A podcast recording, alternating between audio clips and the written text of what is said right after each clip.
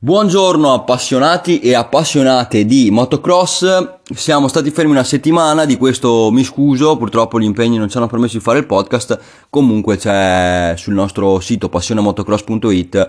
si, ci sono le pagelle sia del round 2 sia del round 3. Eh, siamo rimasti fermi con il podcast alla prima di A-Name, nel frattempo è successo un po' di tutto. San Francisco e San Diego hanno stravolto le carte in tavola soprattutto a causa del meteo, perché a San Francisco abbiamo visto un fango veramente pesante che non permetteva nemmeno di fare i salti, quindi abbiamo visto la classica gara in cui tutti copiano tutta la pista, quindi da un certo punto di vista anche un po' noioso, ma chi ha corso in moto sa la difficoltà che, che, che hanno trovato i piloti, quindi da un certo punto di vista è anche più onorevole, è anche una gara che, che regala anche emozioni lo stesso.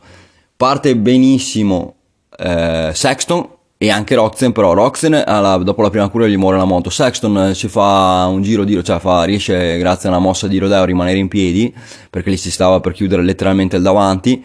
Riesce a rimanere in piedi parte davanti a tutti pulito nessuno che gli, gli ostacola anche la visuale eccetera. Riesce a, a aumentare molto il vantaggio.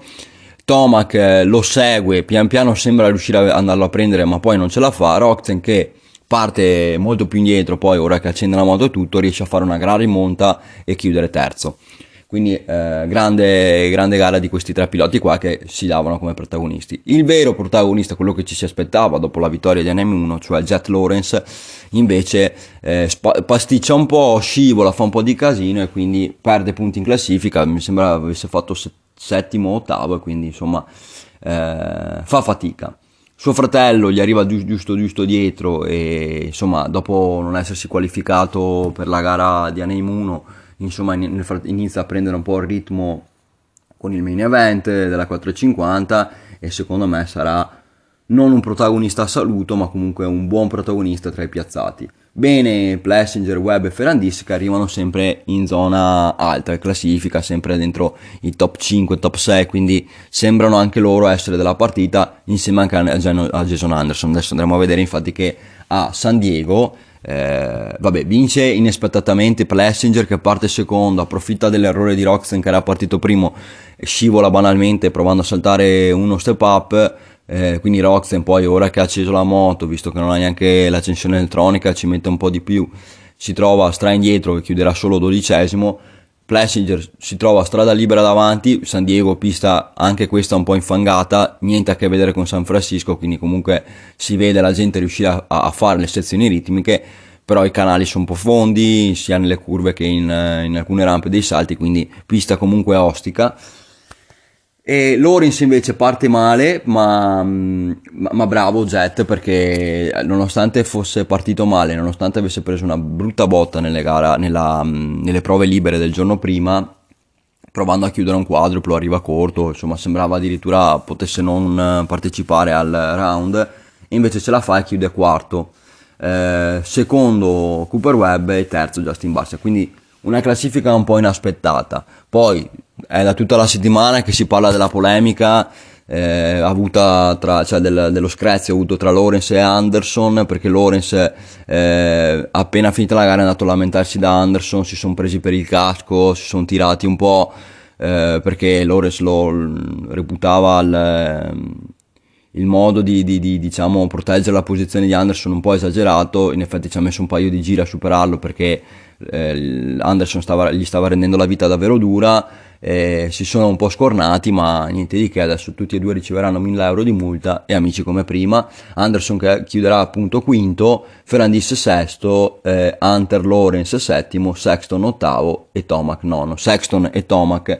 caduti al pronti via hanno dovuto fare il rimontone e ci sono riusciti, bene o male. Cioè, insomma, riuscire a rientrare nei 10 dopo che parti ultimo e straultimo non è facile. Eh, grande rammarico per il tedesco della Suzuki Carrozzen che poteva in, eh, in, questa situazione qua approfittarne, era in testa, avesse anche lasciato la posizione a Plessinger che sembrava, non, non dico averne di più, ma comunque lo stava pressando. Eh, parleremo di un Roxen che è molto più avanti in classifica ed è proprio la classifica quella che, che stupisce dopo tre gare vedere la tabella rossa in mano a Aaron Plessinger credo che in pochi ci avrebbero scommesso c'è riuscito, è in testa al campionato ha solo un punto di vantaggio da Sexton, quindi non stiamo parlando di eh, una situazione di totale tranquillità dove può gestire da qua alla fine, anche perché eh, di gare ne sono fatte, state fatte tre, ne mancano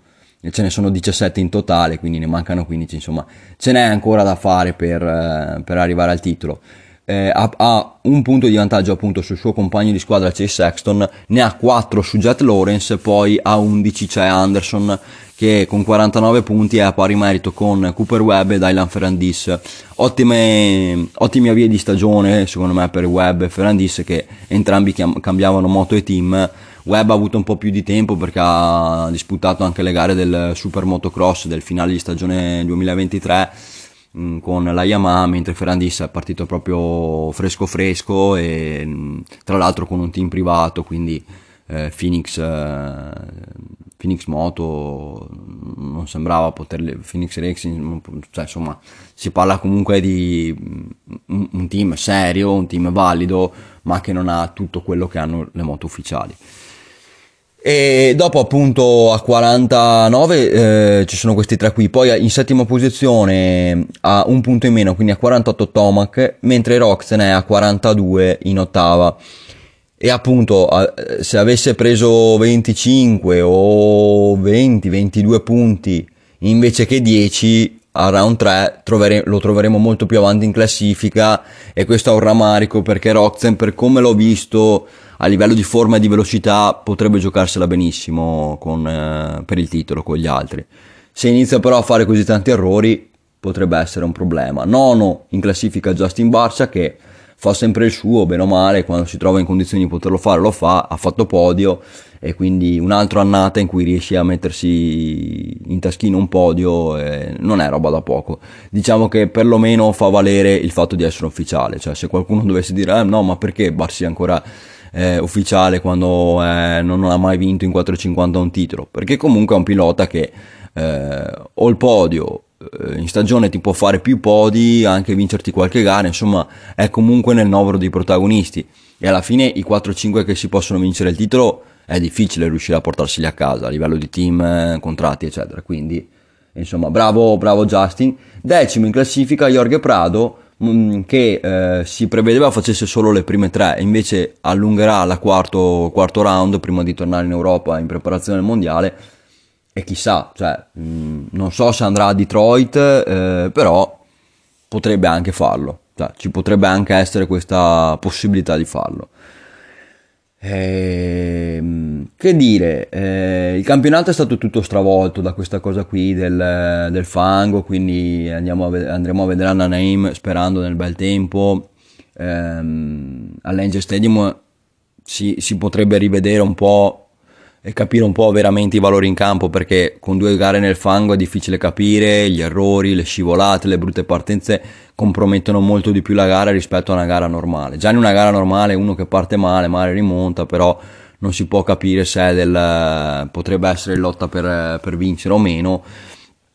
In queste condizioni qua è ancora più difficile. Comunque un plauso a Plessinger che eh, nessuno appunto, almeno io di sicuro no, non me lo sarei aspettato così, insomma. E quindi, mm, niente, Plessinger è così, andiamo a vedere intanto la 250 in velocità, i protagonisti sono un po' quelli, vince Nate Trasher con una gara molto tosta, ehm, dove si sono sbattagliati, si sono, mm, hanno fatto il macello, secondo eh, Gareth Merchbanks, terzo Gordo Smith e quarto Shimoda che riesce finalmente a fare qualcosa di buono, quinto Levi Kitchen eh, causa anche una caduta, Hampshire cade quando era in lotta per il podio all'ultimo giro e chiude sesto. La classifica vede quindi Gordo Smith in tabella rossa con un discreto vantaggio di 8 punti su Levi Kitchen e, eh, su, e 10 su eh, Garrett Marchbanks. Hampshire che sembrava dopo a Name 1 il mattatore assoluto della, della, categoria si trova quarto con 54 punti. Quindi non sarà facile anche perché ricordiamo che la 250 essendo divisa tra est e ovest sono divise anche le gare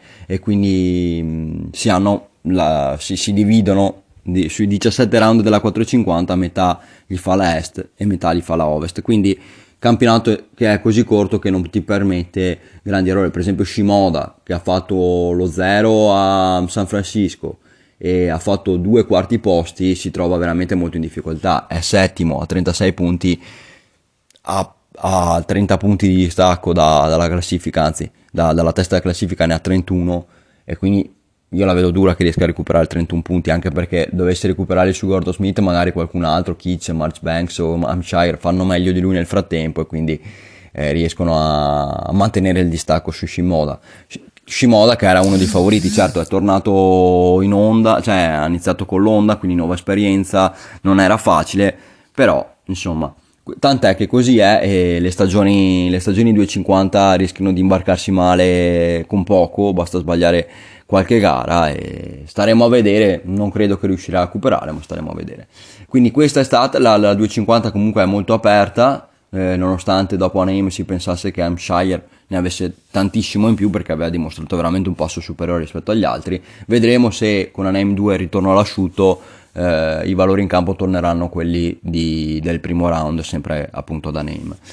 Quindi che dire, il Supercross eh, continua, i round sono ancora tanti, quindi andremo avanti fino alla primavera inoltrata a goderci questo spettacolo. Um, un plauso sempre all'organizzazione che riesce ad andare negli stadi del baseball o del football e fare, e fare delle piste fantastiche e um, anche la, la, la rapidità con cui riescono a organizzare il tutto e a riparare anche i danni perché comunque non è stato facile per l'organizzazione eh, riuscire a far eh, correre l'evento nonostante le condizioni avverse. Quindi complimenti veramente al, al, a tutto il circus del Supercross e complimenti anche ai piloti che non si lamentano mai, vanno in pista in qualsiasi caso, in qualsiasi condizione e eh, danno del gran gas. Quindi eh, per Los Angeles che aspettarsi per quello che riguarda la 250 è difficile dirlo, per quello che riguarda la 450 facciamo attenzione perché può succedere un po' di tutto. Io non credo che Plessinger potrà uscire da Name 2 con la tabella rossa. Per come la vedo io ce ne sono troppi che ne hanno di più di lui però eh, sa, eh, gara, eh, cioè, il campione del lungo possono succedere tante cose e lui comunque non è che sia proprio il, eh, il più lento del, del circo quindi eh, non è sicuramente uno sfavorito proprio a priori. Certo è che avere dietro Tomac, Lawrence e Sexton e anche Roxen non è facile tenerli dietro per tutto l'arco del campionato, non sarà facile tenerli dietro neanche ad Anemi 2, insomma. Bene, io vi ringrazio, eh, vi, vi, rinvito a guardare il blog eh, di passionemotocross.it e lì troverete tutti gli approfondimenti dedicati.